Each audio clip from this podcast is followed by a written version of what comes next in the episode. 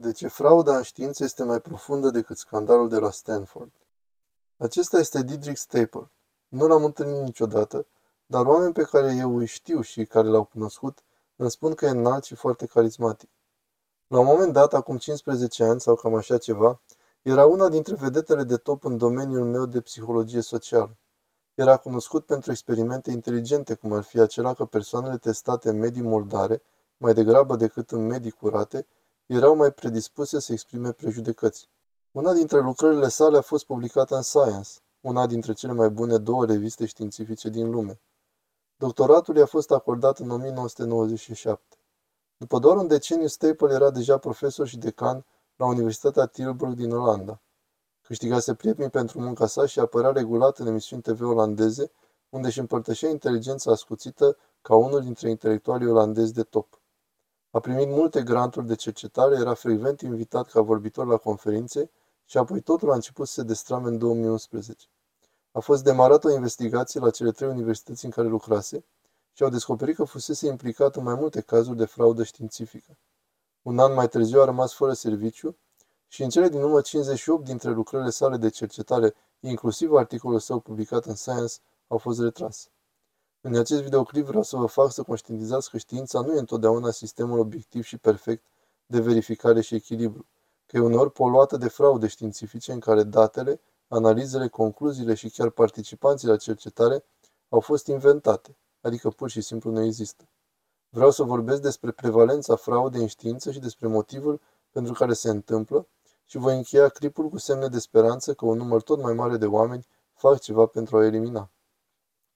Dar mai întâi mai dau câteva exemple mai mediatizate. Acesta este Wu Suk Hwang, un profesor de biologie de la Universitatea Națională din Seul, Corea de Sud.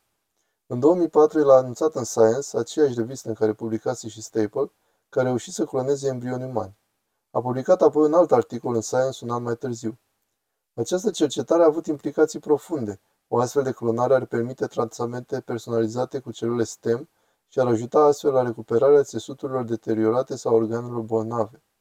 Huang făcea acest tip de experimente de cercetare încă de la sfârșitul anilor 90, dar acelea erau făcute pe vaci și porci. Aceste lucrări din 2004 și 2005 au fost realizate cu celule umane și rezultatul a fost astfel anunțat ca o descoperire remarcabilă. A devenit celebru în întreaga lume. În țara sa natală, pe mijloacele de transport în comun, au apărut afișe cu poza sa și cu titlul Speranța lumii, visul Coreei. Corea a emis chiar și un timbru poștal în 2005 pentru a celebra realizările sale. I s-au dat mai mulți bani pentru cercetările sale, sute de femei s-au oferit voluntar să-și doneze ovulele. Huang a fost numit în fruntea noului hub mondial de celule STEM, unitate care urma să fie cel mai mare centru de cercetare a celulelor STEM din lume și părea că viitorul său era fără limite.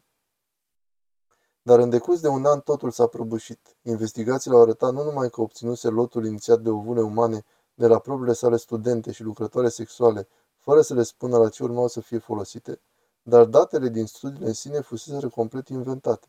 Când mass media a început să relateze aceste investigații care arătau clar o fraudă științifică masivă, susținătorii lui s-au adunat pe străzile din Seul pentru a protesta în fața birourilor organizațiilor media care făceau aceste reportaje. Oamenii erau atât de pro-Huang încât pur și simplu nu puteau să creadă că eroul lor iubit ar fi putut fi atât de fraudulos. Dar a fost. În cele din urmă a fost concediat de la universitatea sa și apoi acuzat penal de delapidare, dar a reușit să evite închisoarea cu o condamnare de 2 ani cu suspendare. Lucrează în continuare la un institut privat de bioinginerie din Corea de Sud, deși s-a întors la lucru cu celule STEM din embrion de porc. În cele din urmă, iată-l pe Marc Tessier Lavini, care până în luna iulie acestui an era președintele Universității Stanford, clar una dintre cele mai importante universități de cercetare din lume. Este canadian la origine și a urmat apoi cursurile de la Oxford și de la University College din Londra, de unde și-a obținut doctoratul în fiziologie în 1987. A devenit un cercetător de top în neuroștiințe, studiind celule cerebrale care declanșează boala Alzheimer, ceea ce a dus la mai mult prestigiu, mai mulți bani de cercetare și publicații în reviste științifice de top. După ce a petrecut ceva timp la Universitatea Rockefeller, la Stanford și la firma privată Genentech, Stanford a anunțat în 2016 că el va fi următorul președinte al universității. În același an a fost distins cu titlul de ofițer al Ordinului Canadei, una dintre cele mai înalte distinții ale acestei națiuni. Dar tot acest succes a prăbușit și el. Un student în primul an la Stanford, Theo Baker, care are reporter la Stanford Daily, ziarul studențesc, citise un comentariu anonim de pe PubPire, un forum online unde se discută lucrări științifice. În acesta se spunea, această lucrare științifică foarte citată este plină de imagini de pete problematice. Acea observație anonimă din 2015 a contribuit la declanșarea unui lanț de evenimente care l-a determinat pe președintele Universității Stanford, Mark Tessier Lavin, să demisioneze luna aceasta, iulie 2023. Și da, din nou a fost implicat prestigiosul jurnal Science.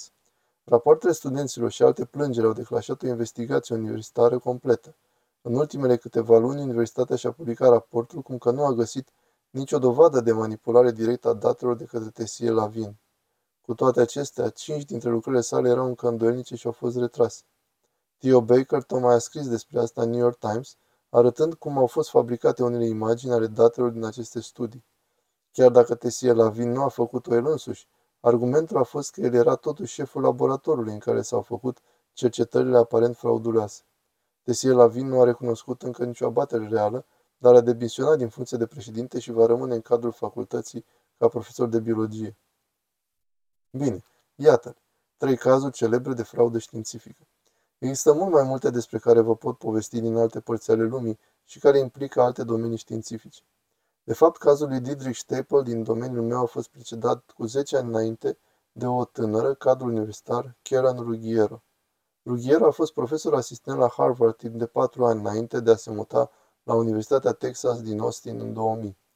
În curând după aceea a fost găsită că a fabricat date în două studii mari și a recunoscut până la urmă că nu analizase acei 600 de subiecti ale căror date au fost raportate în două lucrări și pentru care avusese finanțare din granturi federale de cercetare.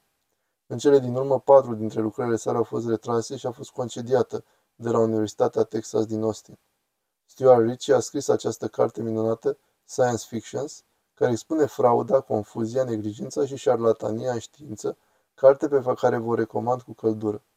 Voi lăsa un link în descrierea de mai jos. În ea el vorbește în detaliu despre cazuri ca acesta și subliniază trei mari probleme cu frauda științifică în particular. 1. Dăunează moralului oamenilor de știință și ne face să pierdem timp și bani. 2. Îi face pe toți să se simtă un pic neîncrezători în literatura științifică. 3. Poate avea un impact negativ asupra tratamentului. Pot muri oameni pe baza unor astfel de rezultate frauduloase. Dar poate că veți spune că toate acestea sunt foarte rare și că eu fac un munte dintr-un mușurel de cârtiță. Ei bine, mi-aș dori să fie așa. Ricci vorbește în cartea sa despre prevalența fraudei. Într-un studiu din domeniul biologiei celulare, de exemplu, o analiză a lucrărilor dintr-o revistă de biologie celulară a constatat că 6,1% din imagini, precum cele din lucrările președintelui de la Stanford, erau problematice. Mai mult, această analiză a arătat că mulți cercetători cu imagini problematice au avut și alte publicații cu imagini falsificate, în 40% din cazuri. Se estimează că mii de lucrători doar din acest domeniu au avut această problemă. Un alt mod de a măsura frauda este prin retractări, atunci când unei reviste este solicitat să retracteze o lucrare publicată, de către autori sau de către cei care s-au plâns de cercetare. Unele dintre aceste lucrări sunt retrase din motive oneste, de exemplu, cineva a descoperit că a introdus un număr greșit în timp ce efectua unele calcule, iar erorile au fost descoperite abia după ce lucrarea fusese publicată. Cercetătorii care se ocupă de acest aspect au estimat că probabil doar 4 din 10.000 de studii publicate sunt retrase din oricare acest, dintre aceste motive, inclusiv fraudă. Cu toate acestea, nu uitați că unele dintre aceste cazuri celebre cu care am început videoclipul nu au implicat nicio retractare decât mulți ani mai târziu, doar după ce au avut loc anumite investigații externe. Un alt mod de a analiza incidența fraudei este de a face un sondaj anonim în rândul oamenilor de știință. Atunci când au fost întrebați în cadrul unuia dintre cele mai mari sondaje realizate vreodată pe această temă, aproape 2% dintre oameni de știință au recunoscut că și-au falsificat datele cel puțin o dată. Asta înseamnă că unul din 50 de oameni de știință au recunoscut fraude pentru care nu au fost descoperiți. Iar în alte studii în care oamenii de știință au fost întrebați câți alți oameni de știință pe care îi cunosc au falsificat date, cifra a sărit la 14,1%. Aceasta e o cifră interesantă deoarece știm din cercetări de psihologie socială că oamenii sunt mai puțin predispuși să-și cunoască propriile comportamente jenante sau imorale, dar sunt predispuși să le supraestimeze la alții, mai ales dacă au aceste comportamente ei înșiși. Așadar, poate că adevărata rată de fraudă se situează între 2 și 14%. De ce există atât de multă fraudă? Ei bine, puteți indica, evident, oameni corupți care ne fac rău nouă celorlalți. Acesta este un argument similar cu cel potrivit căruia un număr mic de infractori comit un număr disproporționat de mare de infracțiuni.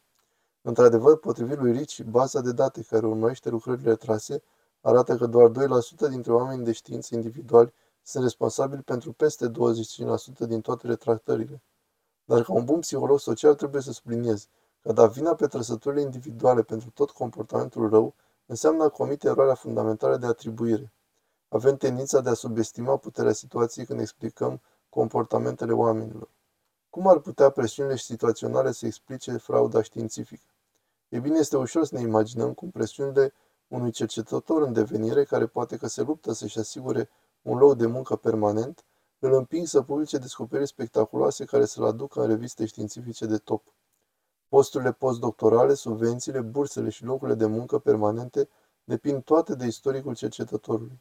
Și dacă știi că oamenii trișează puțin pe ei școală pentru a-și publica lucrările, poate că își ascund rezultatele negative și raportează doar rezultatele pozitive. De exemplu, ai putea decide că singurul mod de a concura în acest sistem nedrept este să trișezi și tu. Staple, de exemplu, a vorbit despre asta în cartea sa de mărturisiri. A început cu câteva manipulări de date pe școală pentru ca rezultatele sale să arate mai ordonate și să fie mai ușor de înțeles pentru editorii de reviste. Aceste mici modificări ale datelor sale au fost recompensate cu publicarea în cele mai bune reviste. Nu a trecut mult timp până când a realizat că ar putea simplifica procesul, sărind peste dezordinea colectării datelor pentru a crea seturi de date mai frumoase și astfel să culeagă roadele. Domeniile noastre științifice și universitățile iubesc cercetătorii de top cu seturile lor de date strălucite. Aceștia aduc onoare și publicitate instituțiilor lor. Universitățile concurează între ele în clasamente care arată că ele sunt cu adevărat universități de cercetare de top în lume prin măsurarea publicațiilor personalului lor academic. Astfel abundă în stimulente pentru a avea succes într-un fel sau altul. Faptul că nu reușești să-ți publici lucrările ar putea însemna că nu vei fi promovat sau angajat. Iar apoi, odată ce te afli în poziția de invidiat, de a fi un om de știință renumit în domeniul tău, ai putea chiar să-ți dorești mai mult, mai multă putere, mai mulți bani, mai multă influență. Tentațiile de a înșela sunt încă acolo. Asta se întâmplă în afaceri, politică, sport și artă, de ce nu s-ar întâmpla și în știință? Bineînțeles, marea majoritate a oamenilor de știință își fac cercetările cu integritate și respectă standardele etice. Cea mai mare parte a științei se face fără nici cea mai mică urmă de fraudă sau de practici incorrecte. Asta e important de reținut. Totuși, ce putem face în privința fraudei? Depinde foarte mult de încredere, nu-i așa? Atât de multă știință se face în privat, în laboratoare liniștite, cu puțini oameni în jur.